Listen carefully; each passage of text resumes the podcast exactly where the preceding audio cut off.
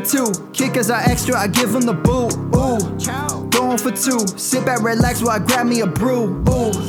Now I'm reclining while putting my time and I'm ready to go. My spine is aligning and much my lineups, my bank account grow. I am so rich, but knowledge is all that I'm leaving it with. Oh, listen to this. Multiple options, how far can I get? Oh, DFS Dynasty redraft tonight, I'm not finishing last. I'm finishing past any and all I am looking to last. What else? This spot is popping and I am so locked in and only opening the door when it is opportunity knocking. And all of these spots keep on talking and talking. So what are we talking? What kind of alignment and running it deep? Even players forgotten or came from the bottom or hitting that top end. And this spot is popping, yeah, this spot is popping. And woo! This is the armchair. Yeah. Put up your arms, yeah. Sound the alarm, yeah, yeah. What is going on, guys, and welcome to episode 366 of the Armchair Fantasy Show. It is our last show of the season, our official last show of the season. Uh, of course, we come at you uh, from Going for Two Live Podcast Network. Uh, we come on Twitter, we're on YouTube, we're on Twitch, uh, we're on Going for Two Live, the website. Uh, you can now find our reels on Instagram. We're everywhere. So let me introduce my co-host, as always, joining me, Mr. Tim Strobel. What's up, Tim? Oh man, I'm happy to be back. Uh, it's a Go Pack Go slate, so you know I'm happy about that, man. And we got the Who Dat Goat in the house. Yes, sir, we do. Of course, if y'all don't know who if y'all don't know who Garrett is by now, he's been on the show a couple times this year, and uh, he's also the one that won 100k in week one. Uh, so we're having him on for the final show of the year. Of course, you can find him at the DFS Roundtable on Facebook. What's up, Garrett? What's up, guys? Man, glad to be here. It has been a fruitful year, to say the least. My best ever in uh, DFS football, man. Uh, a little over 175,000 so far this year. Good stuff. Yeah, That's by awesome. far. Like this, it's like not close. Yeah, far. when you hit 100k, it usually changes things pretty So drastically. let's, let's come back with another hundred thousand dollar win to end, There you go. know, start the playoffs. This is week one of the playoffs. Let's keep it going. Let's do it. Let's do it. All right. Uh, as always, guys, the show is brought to you by Underdog Fantasy. Check out their best ball leagues, uh, huge tournament, private leagues, uh, pick'ems for all major sports. Use our promo code GF2 uh, to get a deposit match up to 100 bucks. It's as simple as that. Use promo code GF2, and we're going to be doing a ton, ton, ton of best ball leagues uh, this off season. So if you're not already on the app, make sure you get on there and look for our leagues. Uh, we'll be running a bunch of those this this season. Uh, and some housekeeping real quick, since this is our last show of the season, uh, I will say that we are coming back to our normal show on our Wednesday nights, uh, the week of the Super Bowl. You can look for me and Ryan. We'll do our, our typical props uh, show uh, the week of the Super Bowl. And then after that, we jump right into all of our dynasty coverage, be doing rookie profiles and getting ready for the dynasty season. And of course, we'll have our annual uh, NFL mock draft show as well, which I know Tim's super excited for. Uh, and I'm sure G is too. He got mad at me last time because I, I said he wasn't excited too, but he's in the chat, so he's. Uh, I'm sure he's excited for that that show as well. So we'll get him on uh, sometime in April as well. But let's go ahead and jump into this slate. Uh, and just to preface it, we're going to be doing the entire six game slate. Uh, I know uh, it's kind of hard to break it up because the main slates are Saturday. There's a main slate on Sunday. The six game slate isn't a main slate, uh, but the ownership's about the same and the the prices are about the same. So we'll just do the entire six games, and then y'all can pick and choose how you want to play this weekend. Let's go ahead and get to the weekly rewind first. The Weekly Rewind. Rewind, rewind. All right, Garrett. Uh, we talked a little bit pre-show here because you you have one bad that I that I, I want you to talk about. But go ahead and give us your your good first, and then we'll talk about your bad.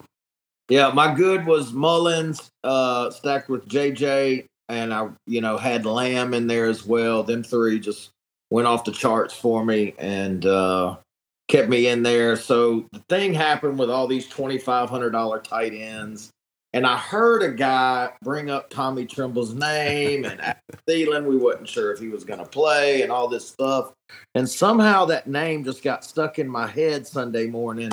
And I thought I told myself, man, with all these twenty five hundred dollar tight ends, nobody knows which one of them's going to hit. I don't care what you do. If Tommy Tremble goes out there and gets three catches for thirty yards and falls in the touchdown, he at zero point three three percent owned. I was the only person with him. You know, he may get lucky and and help me win more money in a tournament. And so I took a craps roll with him, and it was horrible.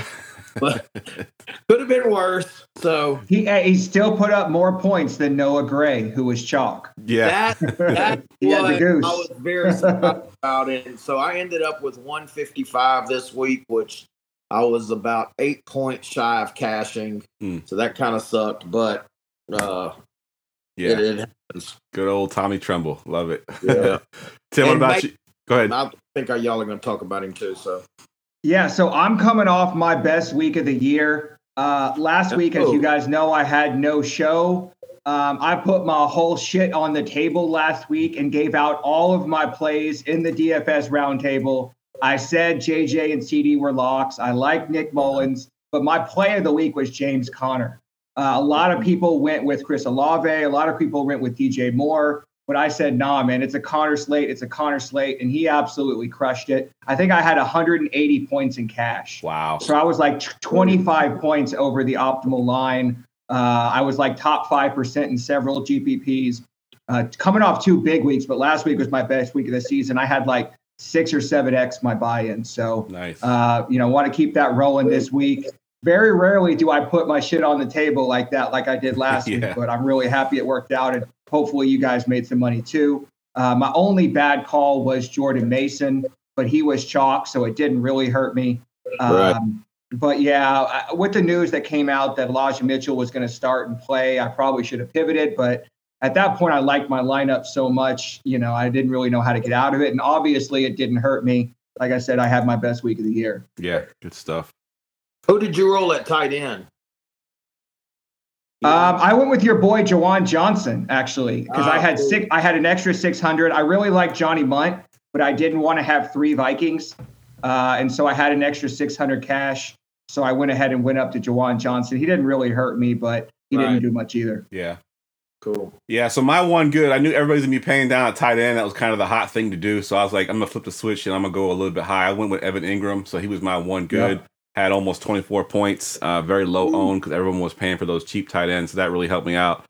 And I had been kind of leaning on uh, my my one bad here for a couple of weeks in a row. He'd been getting a ton of targets, some good volume. I thought for sure he'd get some good volume in this game. Uh, JSN, Jaxon Smith-Njigba, uh, did absolutely nothing for me, unfortunately. Uh, so that was my one bad. But I think overall, I had a couple good plays that were able to carry me in cash, uh, cash a few of my GPPs. I wasn't quite as good as Tim with my best week ever, but uh, it wasn't a bad week either. But I'm excited about this Yeah. week because I've been waiting for this week for a while now. So uh, we're going to go ahead and jump into the quarterbacks. Let's talk quarterbacks. And Tim, Hey, I'm real quick before we get into the slate, I just want to highlight what you said earlier. Uh, we we crap on DraftKings a lot of times on this show for their pricing, uh, but they really priced this slate well. I like the fact that they kept the pricing across all of the slates basically the same, and they gave you a lot of low uh, low priced options to where you can build lineups that actually look good.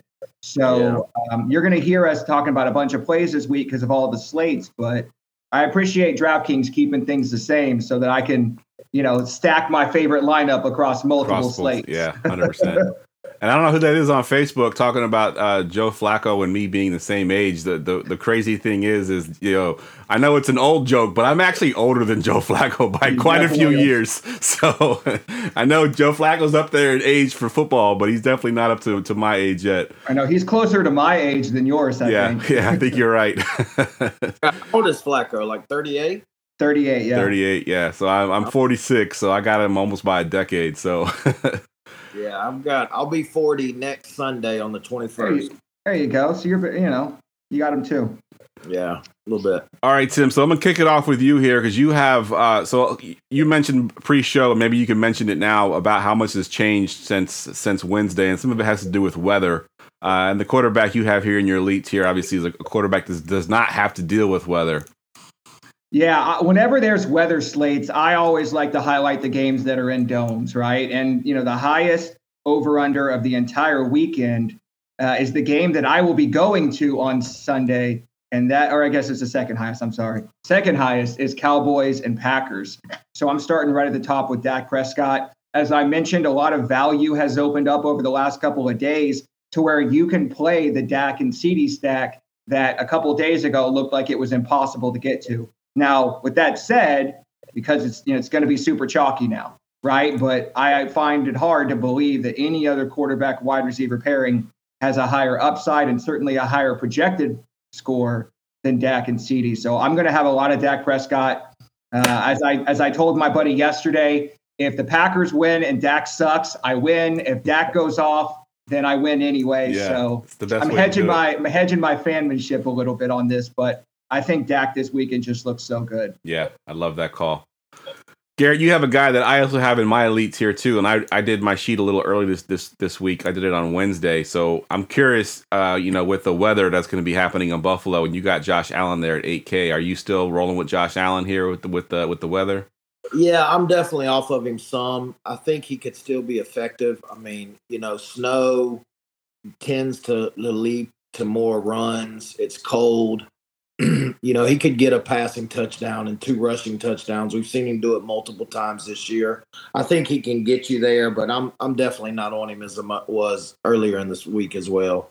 Yeah, same, same with me. I'm I, I still like it as a pivot. You know, like like Yeah. like Tim mentioned, everybody's going to be playing the games that aren't in the weather. So if you play games that are weather, uh, you'll have that Yep. leverage for sure. And I do think Josh Allen, you know, will run more in this in this scenario where he could potentially get some rushing touchdowns.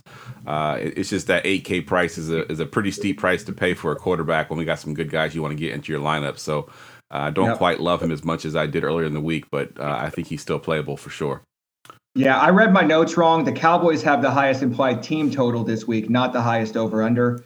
And one thing I wanted to add to my Dak analysis is that people see the Packers as the Packers are a run funnel. They're good against the pass and bad against the run, but they're quietly 26 DVOA against the pass. Yeah. Uh, they have, I mean, we saw Baker absolutely light them up in Lambeau. He had, I think, 33 points. So they are not the same pass defense they've been in years past. Uh, and I think the Cowboys will find a way to exploit it, unfortunately. Yeah. I don't. So the Cowboys have struggled against. I know they've been great at home, but they've struggled against winning teams. yeah. Yep. Green Bay's a winning team, so I, I Yep. think I like Green Bay with the points here, plus seven. And I agree. I definitely like the over in that game.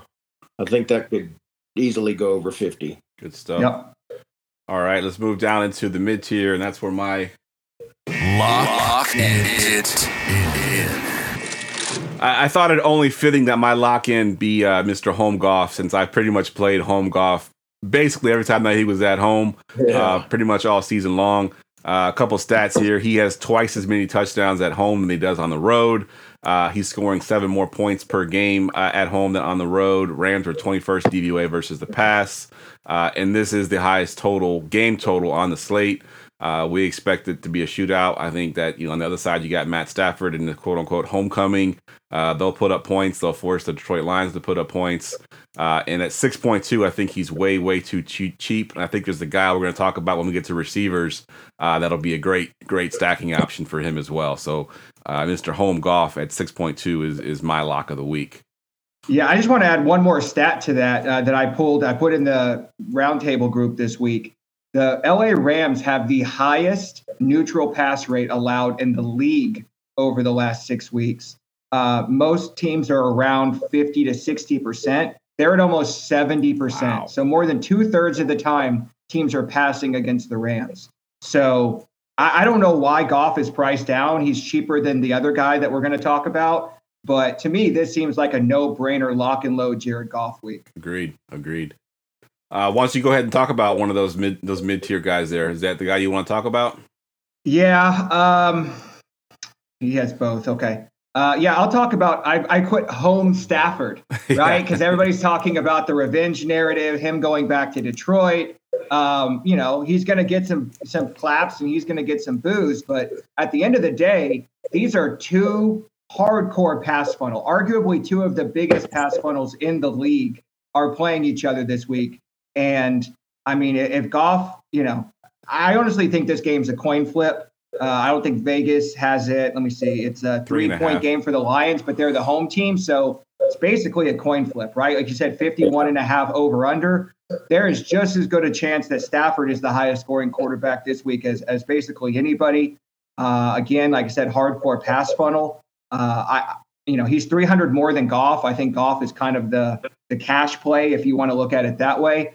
Um, but the stacking options for Stafford are super straightforward. Yep. Right. You know exactly who to go to. Uh, Garrett might be uh, pointing out one of those guys later, but yeah, man, I think if I'm doing heavy allocation this week, most of my allocation in GPP are going to be Stafford and Goff stacks. Yep. 100% agree with that for sure. All right, we'll move to you, uh, Garrett. Here, give me uh, give me your mid tier quarterback you got here. Man, I'm gonna go. Y'all talked about. Uh, well, I got Mahomes on there. Okay, my bad. Yep. I'm gonna go Mahomes, um, and he's four and zero against the spread in freezing cold games. Fun fact. So I will definitely be taking some KC minus four and a half, and I think that game gets right there around 44. Somehow, it's just too much speed and talent on the field. Mm-hmm. Um, and y- you know, y'all will find out my lock here, one of my locks here pretty soon. So I think I think Mahomes turns back the hands of time a little bit.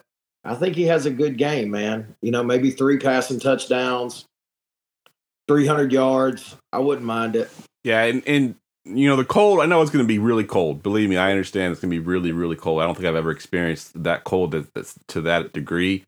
But when you're out there, when your adrenaline's pumping and you're running up and down the field, eventually you just start to feel warm. Like you just, it just comes back. So I think they're going to be fine. I think maybe the first quarter, second quarter might be a little bit slow, but I think eventually they're going to start lighting it up. And when you can get Mahomes at 7,100, uh, you know, you do that. It's at the playoffs. He's gonna he's gonna show up. I, I think I think he's a great play in the mid tier. I had him as one of my mid tier plays as well. So uh, agree 100. percent And the big thing about that game is, like you mentioned, it'll be cold, but it's not going to be particularly windy. And we find that that tends to be the biggest indicator of, of changes in, in point values is the wind, Yeah. right? Not the cold. So Agreed. I agree. I think they're going to get out there, they're going to run around a bit, and then he's just going to be your normal Patrick Mahomes. So I like that call a lot. Yeah. Tim, why don't you talk about uh, the value guy you got there? I do. Uh, another one of my favorite plays uh, on the weekend, and certainly my favorite play on the Saturday slate, is Joe Flacco. Uh, this dude's just absolutely balling. Uh, probably the favorite, right, to win comeback player of the year. You know, all, all the all the stats are there. We saw him absolutely light Houston up just what two weeks ago. Um, now, I do think you know Houston learned a lot in that game, and they may try and slow it down a little bit. But he's 6100. Like that's just too damn cheap. And so I think you know if you're playing the Saturday to Monday, I think you play Goff. Uh, but if you're playing the Saturday, dude, lock and low with Joe Flacco. Yeah, He's the way to go. agreed. And and Jeff Flacco. Jeff Flacco. Flacco.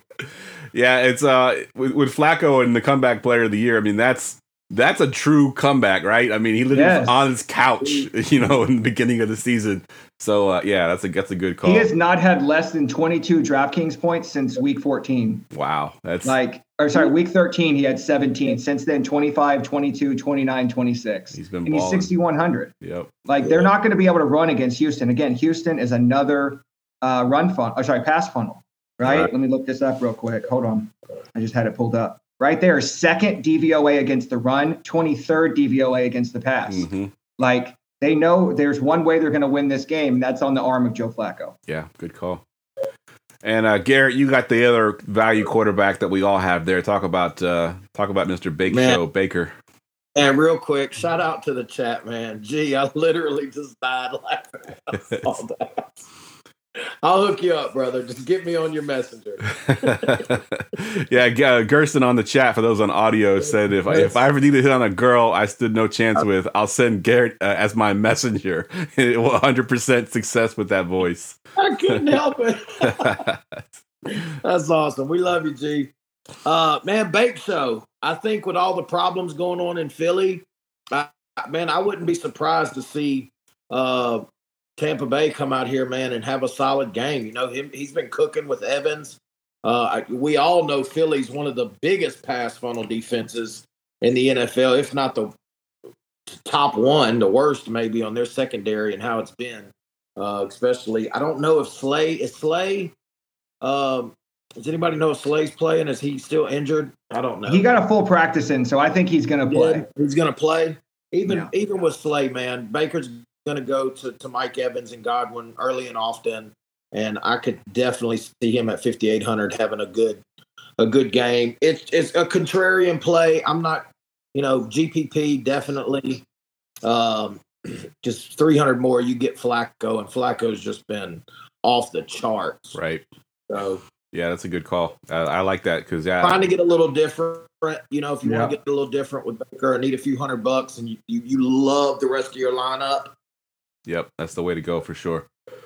Yep. If there's one thing I will add to that is that pretty much if you're playing the Saturday to Monday slate, everybody's going to be playing the Saturday and Sunday quarterbacks. Almost never, nobody's going to be playing that Monday night game. That's true. We didn't talk about Jalen Hurts, but just real quick, if you do held on a couple of key pieces for that Monday night game and your weekend pieces hit and you go into that final game with that much leverage, that's how you win a big tournament, Yeah. right? Figure out, you know, hit all the chalk during the week and then play Baker or play Hurts and nobody else has. I have Baker coming in at 6% on the Saturday to Monday slate. So massive, massive leverage there. Good stuff. and then how much money does this guy make himself if he messes around and wins a playoff game?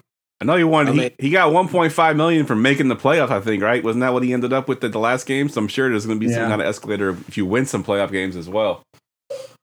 Yeah, All right. and I'm just thinking as far as a contract past this. Oh yeah, I- I- 100. percent Yeah, know, yeah, they got to consider him serious if you win a playoff game or two.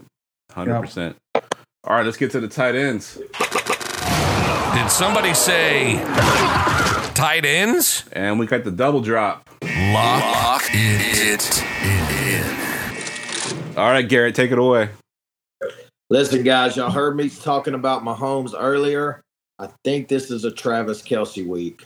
I think they have been playing him low key for the last few weeks, holding him and preserving their best pass catcher, their best player outside of Patrick Mahomes and Chris Jones, specifically and strictly for the playoffs. I think this is going to be a 15 target game. I could see him getting 100 yards and two touchdowns, no problem and I don't see nobody's able to. They, you can't stop Travis Kelce unless you put three guys on him, and I don't think they're going to be able to do that with Pacheco and Rice as well. So I love Travis Kelce. He's going to be one of my main building blocks in my bigger lineups uh, this week because I also think a lot of people's going to go, go away from him just because of the cold.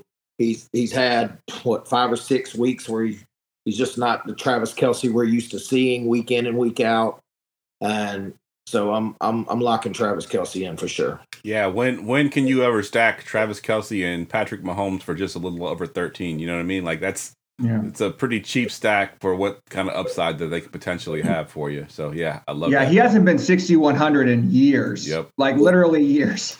it's insane. Agreed. Tim, you have the other guy that can be pretty chalky here at the tight end at the elite level. Yeah, that's the other thing I was going to mention for Garrett is that I think everybody is going to be playing Njoku, certainly on the Saturday slate, but even on the Saturday, Sunday, or Saturday, Monday slate. And Njoku is going to be the number one tight end, right? Like Yes. Travis Kelce, you would think he's only 6,100. He's going to be the absolute chalk. It's not looking like that's the case.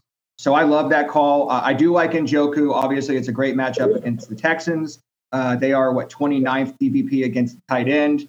Uh, obviously, basically every game with Joe Flacco, uh, this dude has showed up. Uh, like his down game was against the Texans, and he still scored 16 points. But over the last four weeks, he's averaging over 20 DraftKings points. So at 5,600, he just seems like a stone cold lock. Um, if you are playing the the two game slate, um, I think double tight end is firmly, firmly in play this week. Uh, and Joe, bet, like my favorite builds for Saturday are Njoku Kelce builds, Yeah. just Uh, because the amount of leverage you get Yeah. and the amount of upside, right? That's what we're building for. So I'm probably, uh, you guys know, I'm mainly a cash player. I'm not really playing cash this week. Uh, I'm definitely going full GPP, bro, uh, and I'm going to have a lot of two tight end builds. Yeah, I love it. Uh, that's all we have for the elite level. So I'll I'll bring us down into the mid tier, and uh, I got uh, Mr. Fergie, Jake Ferguson, uh, for the Dallas Cowboys again, going back to the highest or second highest total on the slate uh, versus Green Bay at four at four point seven. I mean, this guy's been super consistent. You look at his targets over the last couple games: six targets, six targets, eight targets, eight targets, eight targets, eight targets. I mean, it's that's consistency right there. So I think Ferguson Uh, again, you know, looking at ownership, people are going to either go up to Njoku or they're going to probably potentially pay down at tight end. Uh, so guys that are in this mid tier range, which I know uh, Tim's got a couple guys he likes uh, as well that are in this mid tier that are going to be pretty pretty low owned, and I think they're going to be pretty popular plays. I mean, sorry, uh, good plays for leverage and GPPs. So yeah, Ferguson at four point seven against Green Bay. Uh, Tim, you got another guy there that I like. I almost put him on my list too, and then I saw him. You had him on yours. Go ahead and talk about him. Yeah, I was kind of surprised neither of y'all had him. I think one of the big pieces of news that came out this week is that Gabe Davis is not going to play. Um, I think it's going to pivot a lot of people to a couple of chalky low end wide receivers that we'll talk about. But I think the real leverage is playing Dalton Kincaid. Agreed. Uh, this dude, again, like you said, has been super consistent over the last few weeks. Uh, last week in that Miami game, he seemed to be the only person that, that Josh uh, Allen was consistently looking to, right? I'm going to pull up his stats here. Give me just one second. Um, last few weeks, eight targets, said like you said with Ferguson, eight targets against Miami, seven targets against New England. He had a couple of down games before that, but eight targets against Kansas City. Like this is probably the most consistent pass catcher for the Bills right now. Yeah. Right. And this is a weather game. Like there's no doubt about it. There's going to be wind. There's going to be snow. Um, you know, they're saying gusts above like 30 miles an hour.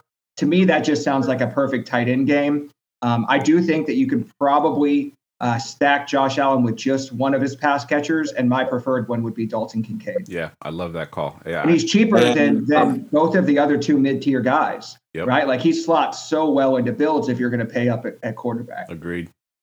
And I saw you And had Watt is not playing, correct? Watts for Pittsburgh.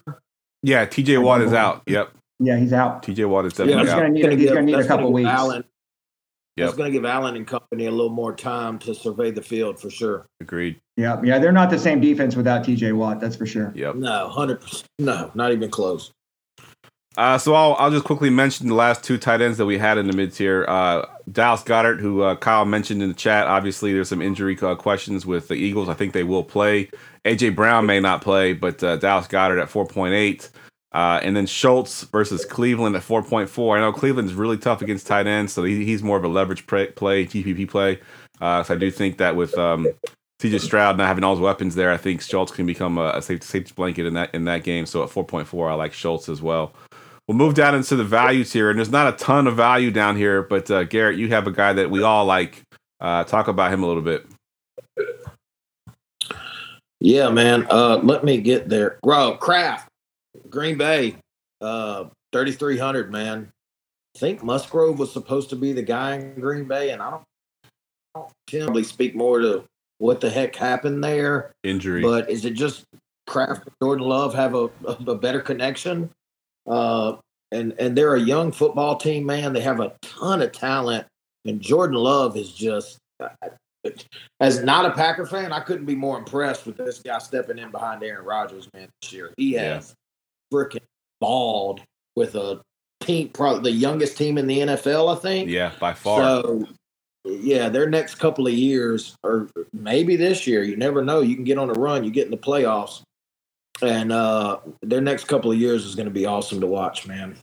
Yeah, I'm not saying that Jordan Love watches the show, uh, but if we were like back in like week seven, week eight, I said I was going to put up a whiteboard here that says Jordan Love is trash. I swear to God, he heard me, bro, because he's been balling out since that time, bro. Yep. Absolutely balling out. Like they're like, oh man, Christian Watson got hurt. He can't find anybody. And now we're talking, we're going to talk about it later, but like, how did we become at a point where Dontayvion Wicks is like a household name? Yeah. Like this dude is turning nobodies into ballers. Yeah. I don't understand Yeah. it, but I'm so happy to see it, man. Yeah, and, and going Well, to the. I- go ahead. You know those weird scenarios where the number one goes down, and so we can't force feed them the ball anymore. So we're actually a good team when we're not doing that. Yep. crazy.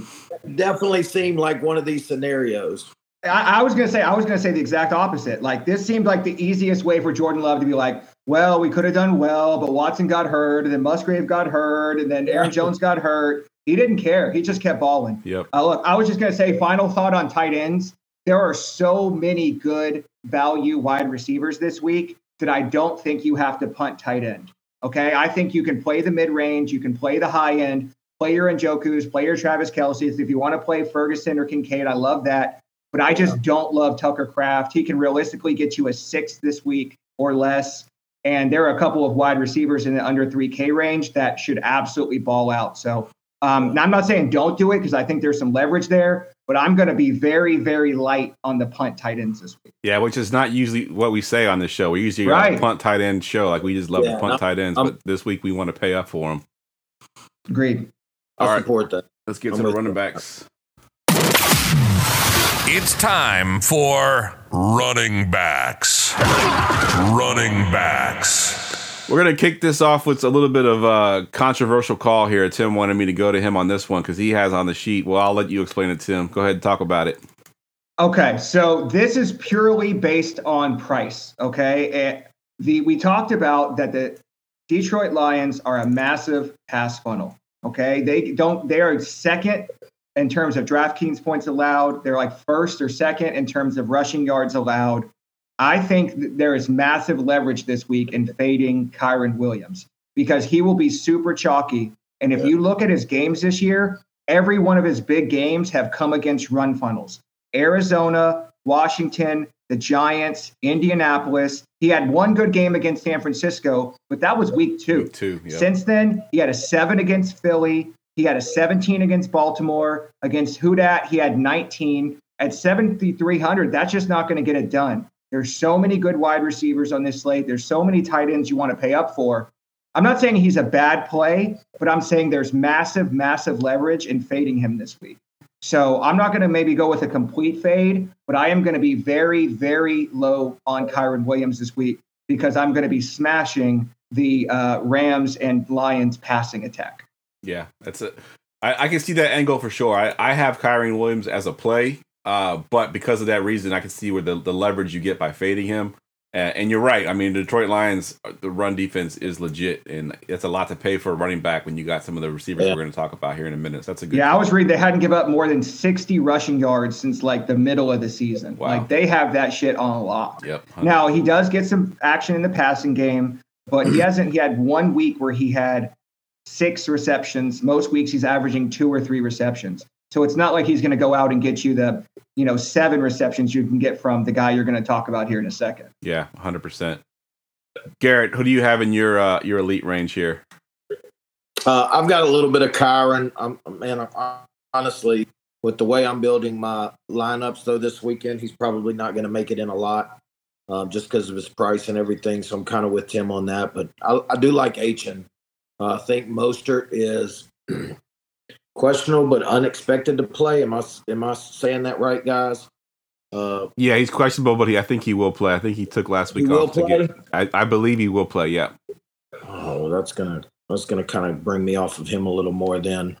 Well, which is gonna drop me down right to where I want to be, which is Aaron Jones, man. I'm, I'm I'm big on AJ this week. Uh, no, Dillon's ex- that's what it was. Dillon's unexpected to play. Yeah, Dillon's Yeah. not going to play. Yeah. Yeah, so that that just sets up perfectly for Aaron Jones. First playoff game for Love. Check down to Jones a lot. Uh, you know they're playing Dallas, which I mean that's how you get Dallas is run straight at Micah Parsons, right? Yep. Yep. And you can gash them. We've seen it all year, and so uh, that's one of my favorite plays on the slate as well. Yeah, I think there's the Dolphins have been holding Mostert for this game. That's my personal belief. They didn't Mm. play him the last two weeks. They gave him limited practices all this week because they they believe the way they win this game is running the ball at Kansas City. Um, I think there is nobody's going to play Mostert, including myself. So I think he's probably one of the best leverage plays on the slate.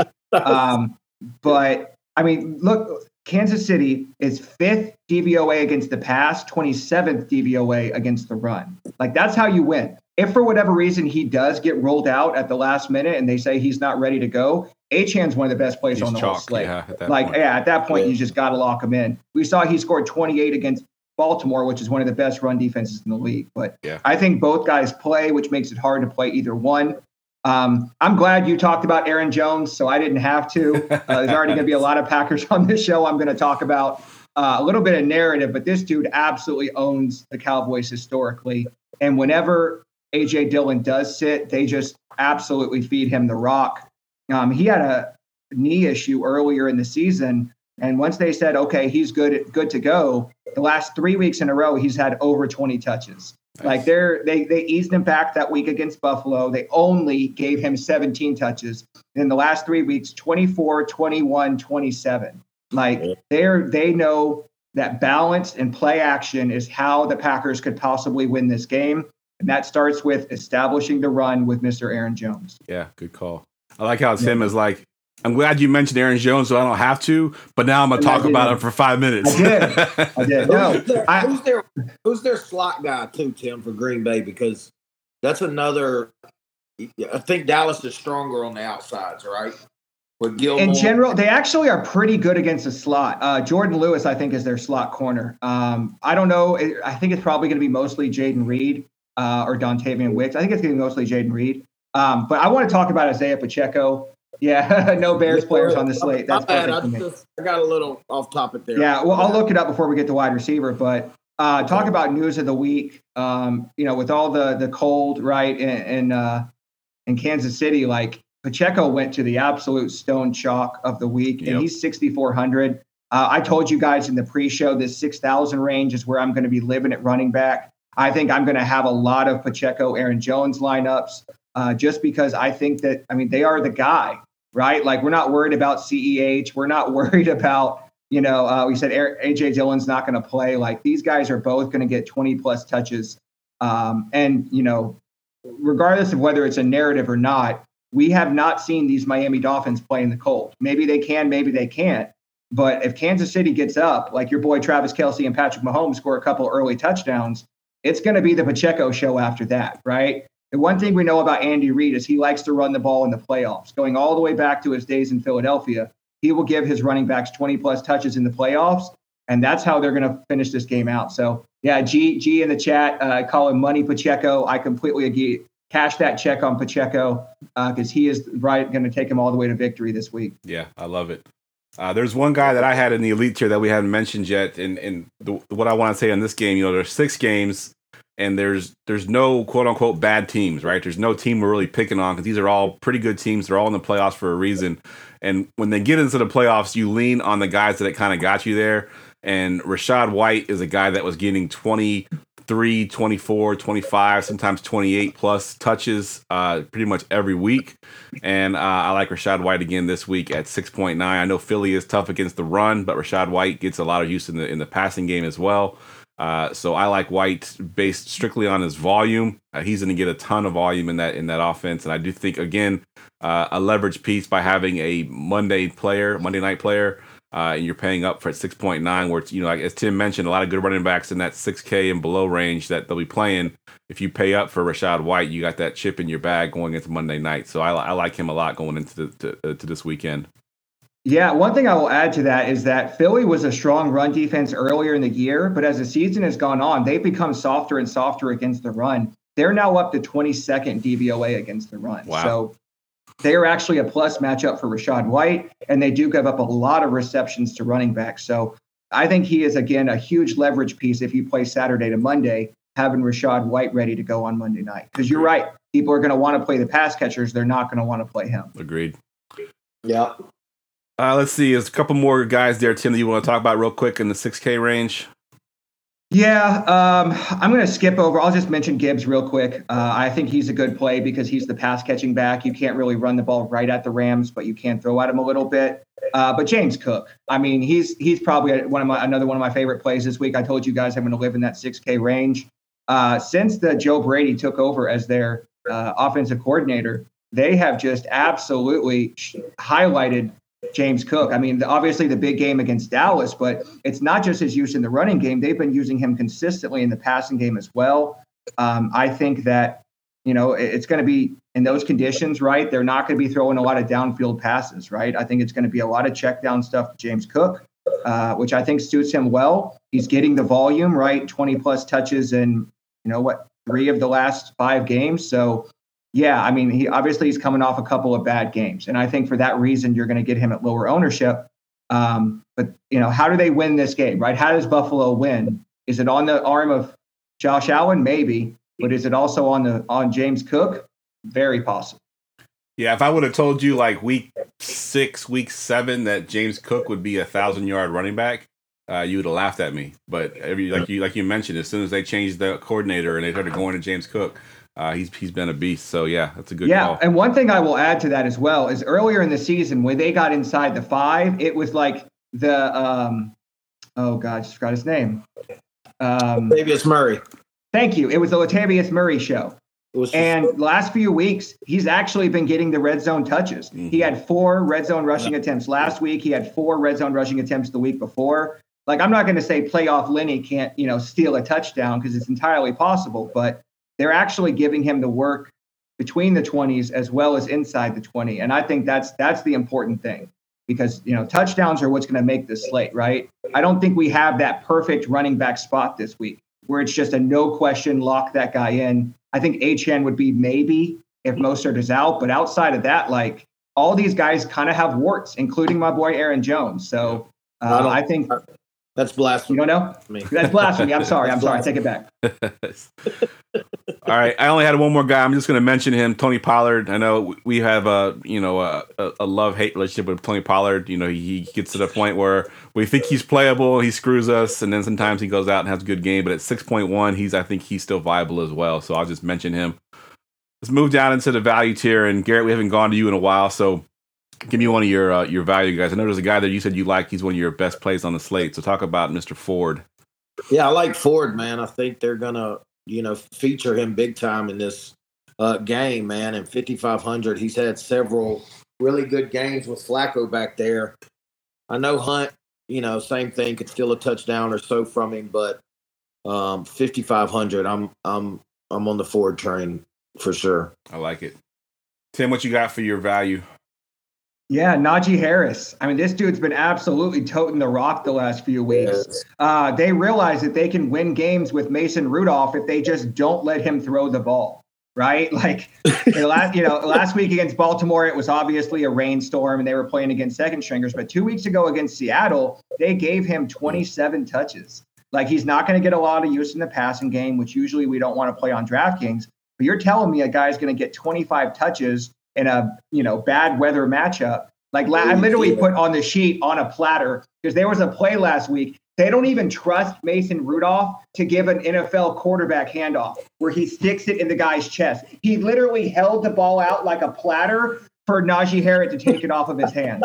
Like that's how little faith they have in fucking Ma- Mason Rudolph. So Yeah. there is no doubt if this game gets bad, it's going to be the Najee Harris show. I like Jaron Warren. I think he's the more explosive player, but that's not how they're going to win this game. If the Pittsburgh Steelers manage to win this game, it's going to be because they played good defense and Najee Harris runs the ball 25 plus times. I love it. And uh, I, I heard an F bomb in there. So you've you pulled a Gerson twice tonight. I love it. I know I owed one. There you go. Just because G showed up in the chat, I had to I had to pull it out for him. Had to drop an F bomb. I love it. Uh, all right, so another guy that I had in the value tier, and you know we've kind of poo pooed him a little bit, but he's actually had a pretty good season. Uh, we kind of nicknamed him Devin Single Carry because he used to just get very few carries, but that has changed. Uh, I think his last game he had 24 carries, and I know it's a tough defense in Cleveland, but Single Carry is getting the usage. Uh, and at 5.7, he's pretty cheap, so I think he's uh, he's definitely in play this week as well. All right, we got a ton of receivers to get to. And now, wide receivers.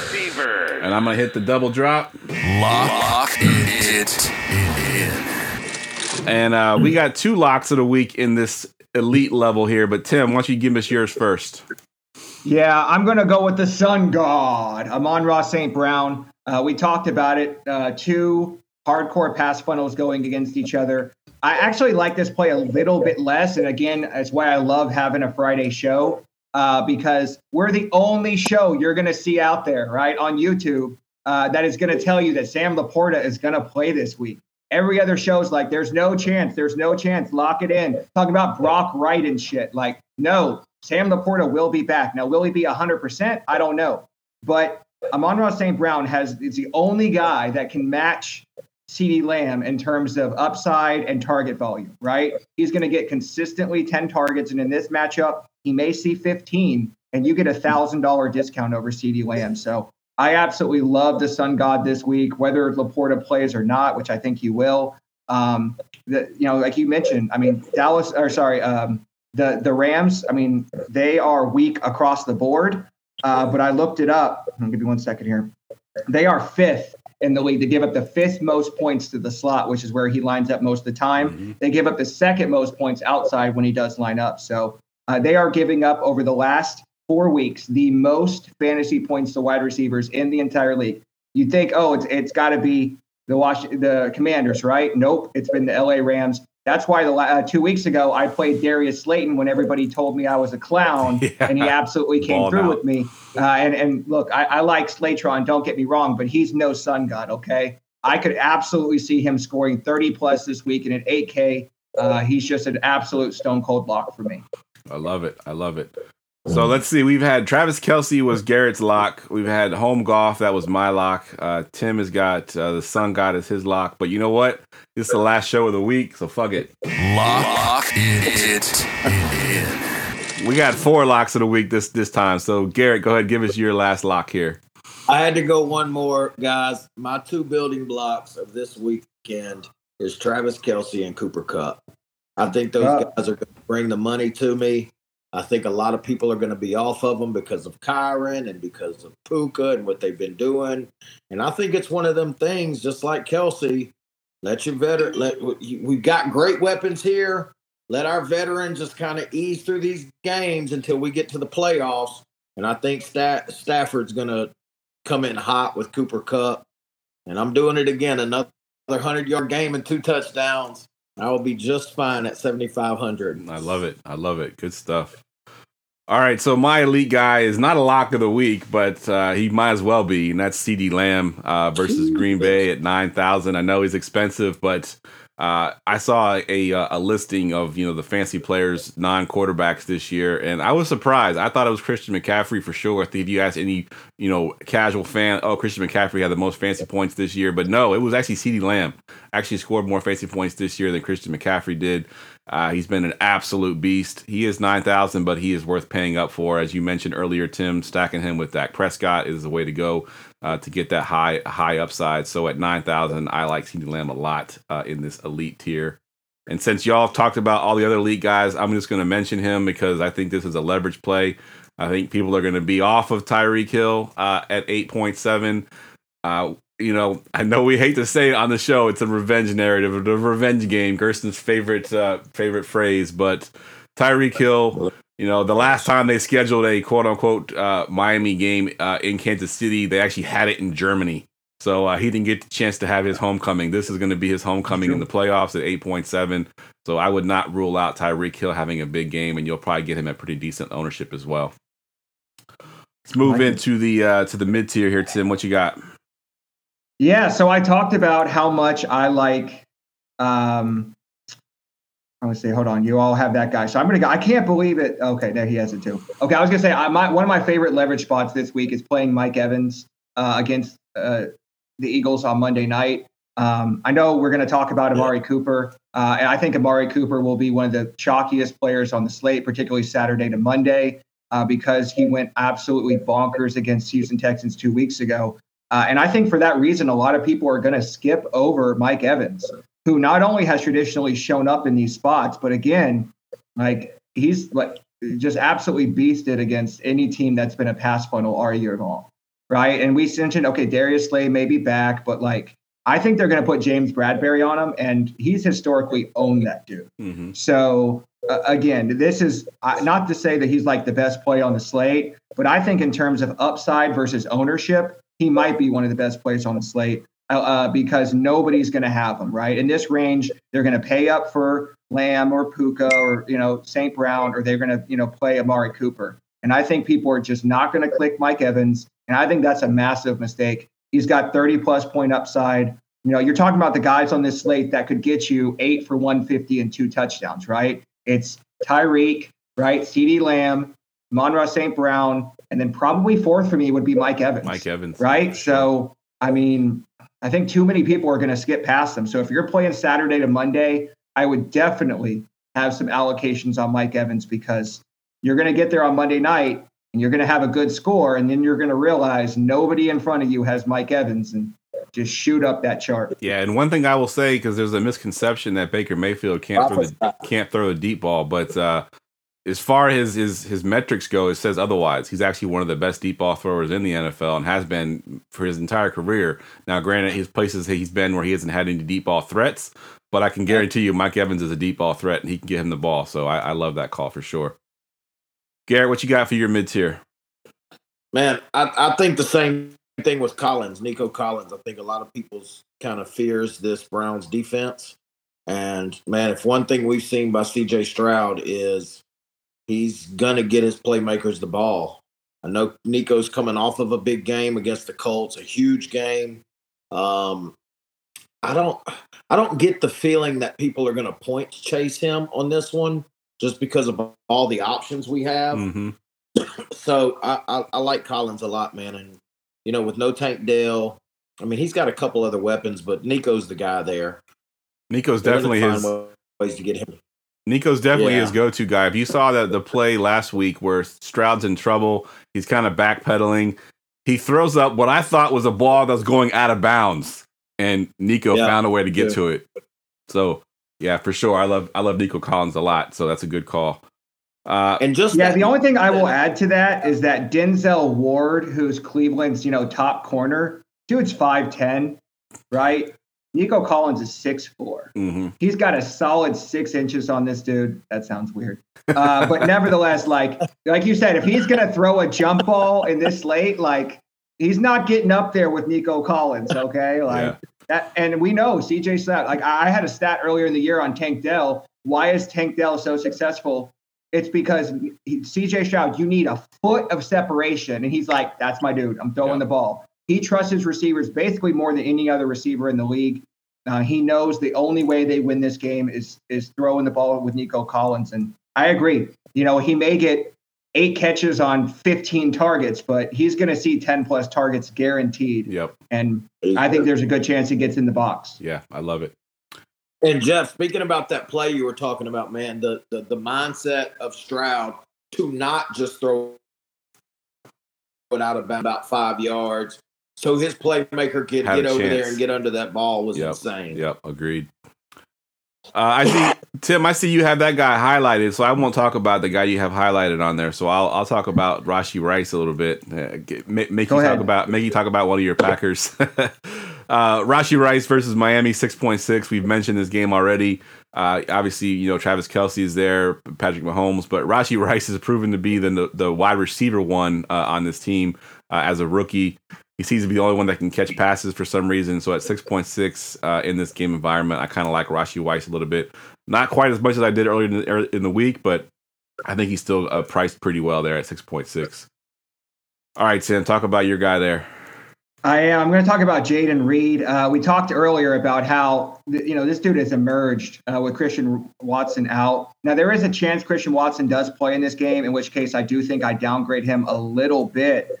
Uh, but Dallas plays the most man defense in the league, and Jayden Reed has been absolutely smashing man defense this year. So again, uh, how do the how do the Packers win this game? Maybe it's off Aaron Jones, but I think it's also taking advantage of these matchups right? And Jayden Reed has showed the ability to get open against his team. And one thing I really like is they're they're giving him some some touches in the running game too, particularly when they get in around the red zone. So um, you know he's 5700. He's priced up certainly from where he was earlier in the year, uh, but.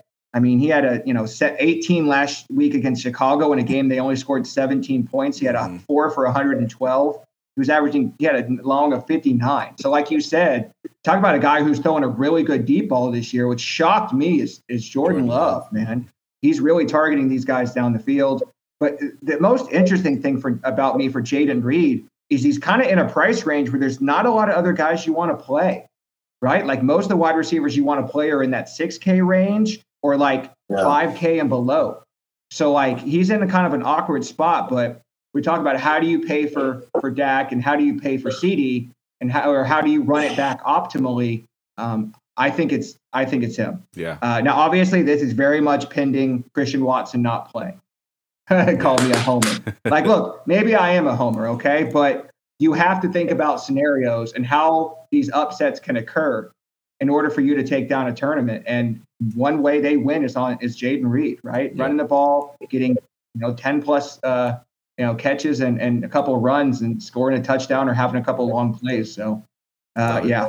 I, I look. I'll, I'll, be honest. I've said this before. I, I think the Cowboys win this game, uh, and you know I, I, think that's the chalk. You know, I'm not going to sit here and be such a homer. I say the Packers win, but they're not going to just roll over either. Yeah, agree. And whether Christian Watson plays or not, Jayden Reed's going to get his touches. Yep, I agree. He's the only guy I feel like really good is actually like game script proof. You know what I mean? Yeah. They're going to find ways to get him the ball regardless. Agreed.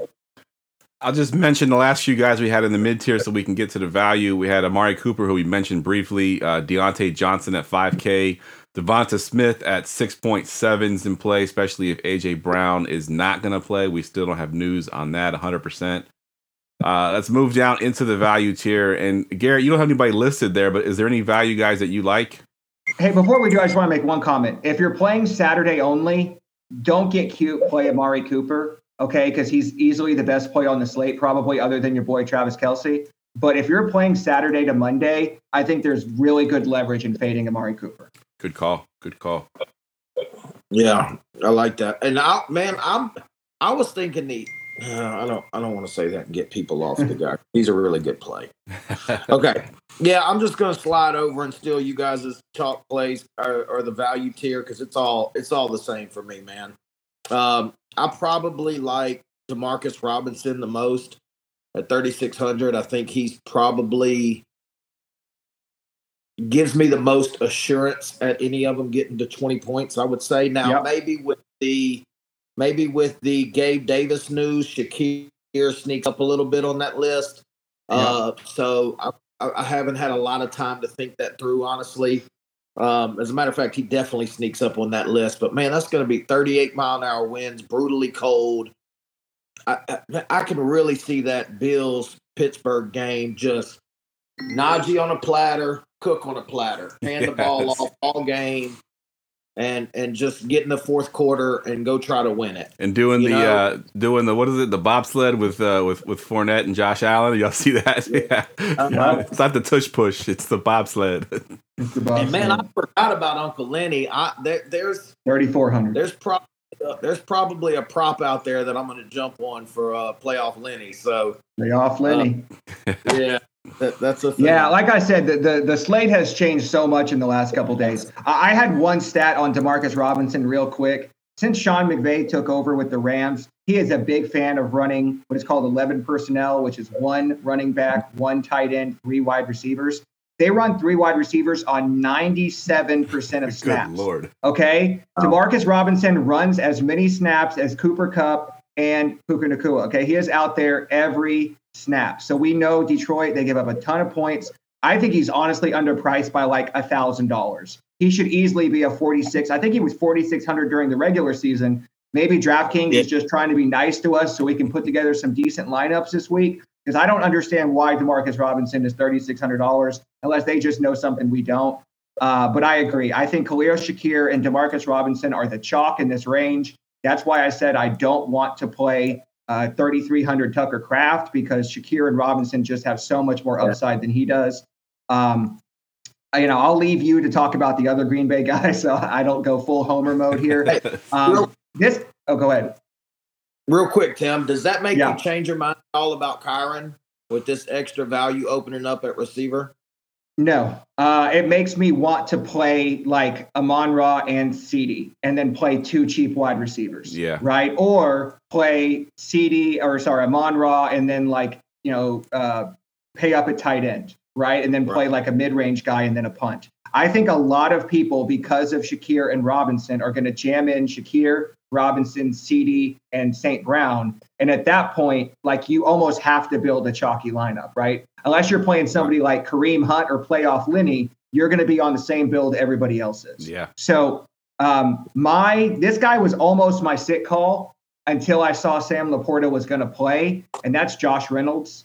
Um, I know you know the Jameson Williams, who Geoff you have, is kind of the the hot guy, and obviously he's the flashier player. But Josh Reynolds is playing over 70% of snaps for the Detroit Lions. And I know there's we're not going to talk about revenge because Gerson's going to get mad at me, okay? but he is Jared Goff's guy going back to his time with with uh, the Rams, right? They, have a great connection. And he's if I'm doing a Jared Goff double stack and it's not with Sam LaPorta, uh, here's a little preview for later. Um, I, I think Josh Reynolds is going to be basically unowned. We're talking like 1% on this slate. Uh, he probably will be a little higher owned if you play Sunday only. Um, but in my opinion, like in this range, if you know everybody's going to play Robinson and you got an extra two hundred dollars, I think you know, especially we're talking about Khalil Shakir, right? Like he mentioned, 20, 25 mile an hour winds at thirty four hundred. He could realistically give you an eight. If Josh Reynolds gives you a fifteen or something like that, then at that point you're sailing. money. So I actually think Josh Reynolds is one of my favorite players on the whole slate. Nice. Because love what I mean, if he gives you ten, then I mean Reynolds, You're still good. that's nothing. Yep. Yeah, you take it. yeah, Like, you, played you for stack Rams. everybody else. Yeah, he did. He played for the Rams. Yeah, Yeah. he played. He did. And then played for the Titans for a while, I believe. Yep. Yeah, Right, when now that Gar- makes when me Goff first got to the. Lions, man, he needed somebody that he could kind of rely on. And in the beginning, Reynolds was that guy. And obviously, him and Saint are, are now best friends. But Josh Reynolds is still that dude. He still gets good targets. He still plays a ton of snaps. Yeah. No, no more revenge, Joe. We're out of, we're out of, We're out of revenge. I love revenge narratives. I love. It's one of my favorite things to play in DFS. Yeah, I know. Gerson will tell Always you it doesn't work. matter. Some people, some people hate it. It's always worked well in my favor. Gerson hates There it for go. But sure. for some reason, I'm not on. But for some reason, I'm not on Tyreek Hill this week. I, Yeah. I don't. But like I said, even more interest- than the revenge, like this is a guy that's playing almost every snap. This is a guy that's still getting Oh, good definitely. target volume. Yeah, and yeah, yeah. he played like he's averaging like 70 to 80 percent like Yep. just just play him how many other guys not named demarcus robinson are playing that many snaps below 4k Yeah, agreed. and nobody's talking about him like all, all the shows i watched this week i did not hear one person mention josh reynolds and they talked about guys like marquez valdes scantling and, and justin watson and Yeah. look i'm not you know i'd much rather play josh reynolds in a dome than mvs who can't even find the ball half the time Yeah. 100%. Yeah. Watson, maybe, maybe, but definitely not MVS. Yeah, there's one guy we haven't talked about yet. that I want to make sure that we mentioned uh, Dontayvion Wicks uh, at Dallas 4.8, uh, as as Tim kind of alluded to. He didn't want to mention any more Green Bay Packers, but uh, I think this is even more dependent on Christian Watson than even Jayden Reed is. I think Christian Watson Yeah. needs to be out for Dontayvion Wicks to have value. So keep an eye on that news. Uh, I did have Jameson Williams at 3.5 on my sheet because I think he was getting six or seven targets a game. He's been really coming on lately. He has yet to hit the big one, right? He's supposed to be the big play receiver. We have yet to really see that, at least in the passing game. Uh, so this could be the game that he does it, and you know why not in a playoff game? So three point five, he's definitely worth a, a play as well. All right, let's get to the defenses. Defense, defense, defense, defense. Sorry, Gary, I didn't mean to cut you off there. What were you Yeah, going to go say? ahead. Oh, you. I was going to ask if he was able to look that stat up about which Green Bay wide receiver plays the slot more because I, I think that would be the way to go in the pass game because you're going to have Gilmore and DaRon Bland on the outside most likely, right? It's And Jayden. so I- he plays about two thirds of his snaps in the slot. Jayden Reed. Yeah, I thought it was Jayden Reed. Yeah. All right, That's Tim, my guy then. give us some Yeah. defenses. So I mean, to me, it's the Chiefs, right? It's if you're playing Saturday, it's 100% the Chiefs. If you're playing Saturday to Monday, it's basically the Chiefs. Um, if you absolutely need to save 300 on the Saturday to Monday, I don't hate the Steelers. Um, but you know, like if you're playing the Sunday slate, the Bills are going to be the, the chalk, and for good reason. They're going up against Mason Rudolph at home and 30 degree wind, uh, 30 mile an hour winds. But I think the Chiefs are just too cheap, really. They should be up there priced with the Cowboys and the Bills, and you're getting a 600 discount. So uh, the Chiefs are by far my favorite defense. Um, and then it's Bills or Steelers, just depending on which way you want to go. Yeah. And I did have the, uh, I, I know you had them too, Tim, but uh, GPP, I had the Packers, and a couple of reasons why. Like, one, uh, they're playing the Cowboys, and the Cowboys have imploded in the playoffs. It's, they're kind of famous for that. Uh, Dak Prescott's had an amazing season, uh, but, you know, Dak Prescott can turn the ball over. He did a lot last year. He's been very good this year with it, but, you know, it's the playoffs, and the Cowboys like to implode. And I saw a stat too, and I don't know the, the exact number on this, but the Packers have won in Dallas like a couple consecutive uh, years in a row, right, Tim, or a couple games in a row. Yeah, I don't think they've lost in Dallas since like tw- 2010s. Like it's because I keep going to all the games, right? Yeah. They have not. They are undefeated in games I have attended. I will be attending this Sunday. Very happy, you know, anxious to see if that streak continues. But the stat that I had for the Packers is they have not had a zero all year long. even in the ton of, they gave up a ton of points against Tampa Bay. They still had six points, right? They gave up a bunch of points against Minnesota. They still had 12 points. They gave up 29 to Detroit. They still, or sorry, they had uh, 15 against Detroit on Thanksgiving. Uh, they they've just they're not going to give you a zero, right? They're not going to be the highest scoring defense, okay? But they're not going to give you a zero. Yeah. So if you have a lineup that you absolutely love uh, and you need to save a few hundred, like I think there's legitimate leverage there because nobody's going to play the Packers. I will be. I'm not. I'm a Packer fan. Obviously, I'm not going to have Mitch Packers, right? Because I think that there's a good chance that they do give you one point or two points, and you're wishing you paid 600 more for the Chiefs because they're going to give you like a nine or a 12. Um, but there's a scenario where you stack Hill and CeeDee Lamb and Amon-Ra St. Brown, and the only way you can get there is playing the Packers D, and then they end up being optimal. Yep. So I I don't think it's a bad GPP play, but if you are playing cash or single entry, look Chiefs. elsewhere. Yeah. Chiefs is the way to go in the cash. Chiefs is the way to go. Yep. 100%. Um, so you had the same defenses that we did, Garrett. Anything you wanted to add to the conversation before we get to our stacks? No, no, I don't. I don't think there's much you can add there. That's that's definitely the way to go. I don't think Dallas is going to somehow bust Green Bay in the head enough to to make me go thirty six hundred dollars on them. Buffalo's a, a good spot. Yeah, that uh, that's it. Tampa Bay a little bit. I think if that game game shake right with that news, that could be some more leverage. Do a Mike Evans Tampa Bay defense stack. You Yeah. could or or or a, a White Yep. you know, I know White. stack a lot of times with the running back, but I'm also I'm definitely okay doing a wide receiver defense stack Yeah. in certain We games. talked about it. So- Jalen Hurts did get a full practice in today, but that finger is obviously not 100%. We know AJ Brown may not play in this game. Uh, there is definitely ways to failure for the Eagles. And as we talked about, a ton of leverage playing games on that Monday night if you're playing Saturday to Monday. So I think that Bucs GPP call defense is, is not bad, particularly if you're going to play with Rachaad White, because I guarantee that stack will be super low owned. Agreed. Agreed. And and then Josh Allen, I- I'm a for me personally, it's a coin flip between KC and Pittsburgh because I, it just depends on the rest of my lineup really. Because man, Josh Allen could throw two interceptions yeah. on a perfect day. yeah. This is going to be hella windy and hella cold with one of his best wide receivers out of the game. Yeah. I like Yeah. it. Good I call him Josh Winston for a while. Like Yeah. there, there, he he's Right. got some he's got some Jameis in him. Like Yeah, we he saw that play against Miami where he literally throw the ball in the back of the end zone and just hope the guy caught it. Like Yes. he's definitely got some Right. Jameis in him. So I'll agree with you there. Good stuff. Yeah. All right. Let's get to our stacks.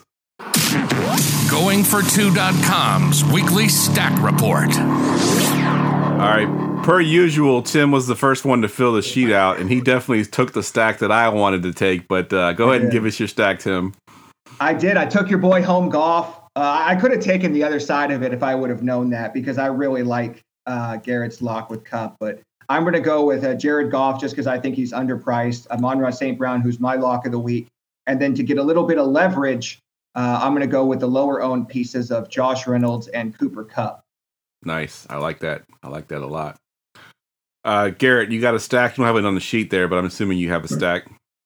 Yeah, man. And I'm going to do the opposite of that, I think. I'm going to try to go Matthew Stafford. Oh, I thought for sure you were going Mahomes and Kelce. Like I was already typing it in for you. Man, I listen. That the, the the the minus six right now is a little too much. If it comes up a little bit, maybe because that was definitely I'm thinking about it for sure. But I think Stafford's going to go home and and show Detroit not only his Super Bowl ring, but uh, exactly why they should not have gotten rid of him. Yeah, I love it. yeah. Uh, so my my stack is going to be pretty chalky because, like I said, uh, Tim took mine, and I, I could have gone Dak with Dak and CeeDee as a, as a good stack, but it's so expensive. Uh, but my chalk my chalk stack is going to be uh, Pacheco with the Chiefs defense. I think Pacheco is going to be probably the chalkiest running back. Chiefs defense we just talked about one of the chalkiest defenses, but you stack those two together, I think you're going to be good.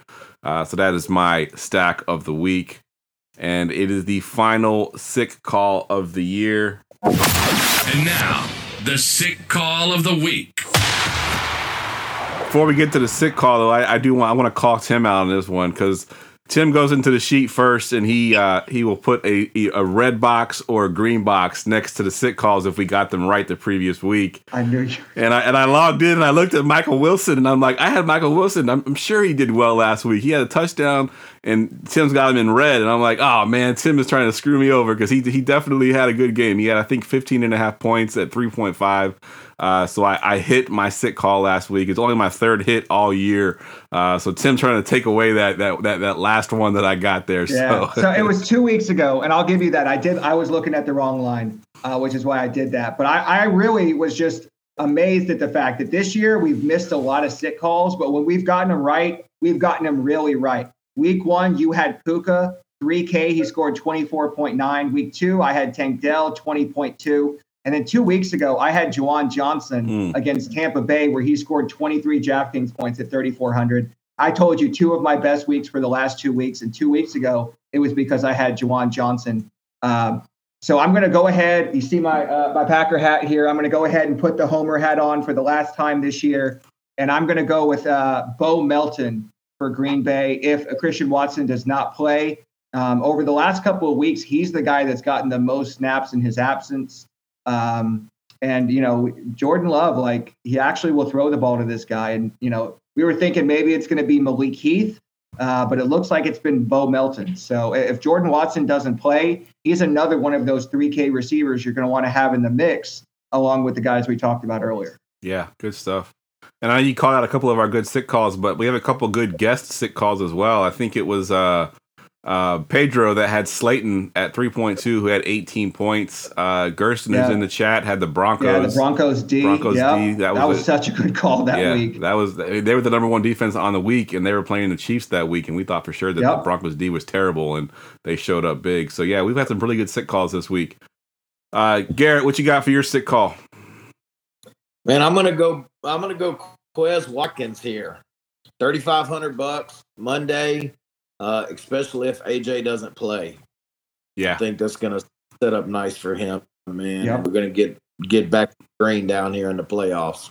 Yeah, I, I agree. I like that call a lot.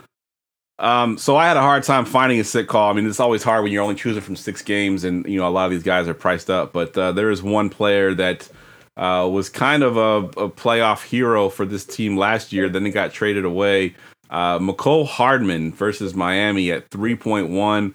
Uh, ended the season with 11 targets, six receptions. I know like a lot of the players weren't playing in that game, and it was a meaningless game, but uh, he caught the ball, which is what these receivers really can't do right now. So uh, I wouldn't be surprised if they try to find a way to get Ma- Mecole Hardman the ball, you know, in some screens, you know, just get the ball in his hands. He is an exciting player. And he can catch it, so that's one thing that the receivers right now that they they they don't have that ability. So uh, I'll take I'll take Hardman at a, at three point one, just above minimum salary there. All right, fellas. Well, that wraps up the last show of the season. Um, we'll go around the room real quick. You know, give any shout outs, anything you want to plug. Uh, we'll go to you first, Garrett. Man, I just want to shout out you guys for doing this week in and week out, uh, and continuing to invite, continuing to invite me on the live with you, man. I, I hope we have many more years to come. And uh, shout out to the Goat G over in the chat for keeping me laughing all episode. Stuff, Tim. Yeah, man. We always say if we don't win a GPP, we hope one of y'all does. And I'm glad to see uh, Garrett's able to feed his family, his large family, off his GPP winnings this year. Um, I will continue to post my plays throughout the playoffs. Uh, so definitely jump in the DFS roundtable group and see who I'm playing. Uh, I'm on a good streak right now, so hopefully we can keep that going. Good stuff. Uh, so yeah, I want to thank uh, everybody in the chat, everyone that's listening on audio. Uh, if you're listening on the YouTube replay, uh, we appreciate each and every one of you joining us every single week to watch this show. I know some nights it was 11:30 p.m. Eastern Standard Time, and y'all still showed up for us every week. So uh, really, really appreciate that. Uh, we'll be looking forward to to next year. And if, like I said, if you're into Dynasty, we're going to be rolling right into our Dynasty coverage right after the Super Bowl. Uh, we got rookie profiles already lined up, ready to go this year. So we're going to be hitting the rookie profiles really hard, doing some mock drafts. So uh, still some exciting things to come for this off season. Uh, and I want to thank uh, Tim, my co-host, obviously as well, showing up every week. uh, You know, to, you know, he's got a he's got a tough job where he does this basically for his job all day, then comes and spends an hour with me on Fridays to, to talk more on the, on the computer. So I appreciate you, Tim, uh, coming through all. I all do. I literally switch from one headset to another on a Friday night. Yeah. So uh, I love it, Geoff. You know, I look forward to it every week, uh, being here with y'all and everybody in the chat. I appreciate y'all showing up all year long and supporting us. And, uh, you know, definitely look forward to, uh, to coming back next season. Absolutely, absolutely. All right. And as Geoff, uh, sneak preview, though, we may end up seeing some UFL in the spring. Yes, there is the p- potential. I gotta I gotta work on Tim a little bit. He's he's a little little wishy washy right now, but we might have some UFL. And if you don't know what UFL is, it's the XFL and the AFL combined into one league. So uh, UFL DFS potentially If this I spring. real quick, guys, y'all make show love to to this platform, man. Share it, like it, share it. It helps the algorithm. It Absolutely. helps get it out to other other DFS and football fans. Man, let's help grow this channel, man. This these, these guys are great at what they do, and they spend. I know Geoff, man. He spends a lot of time doing this. Tim does as well. Not so much me, but man, let's help grow this. Going for two guys. Hundred percent. Appreciate that. All right. Yeah, for- Got one more shout out. One more shout out. go ahead. Hoorah! we Let's didn't have. go! There we go. We didn't have one all, all, all show because we had There no Saints on there, but I love it. I love it. all right, guys. For the last time, uh, for Tim, for Garrett, I'm Geoff. We will see y'all next year. Go, Pack, go! Go ahead, Garrett. Hit us one more time. Hoorah! Go! Good shit, fellas. Good shit. Oh, man.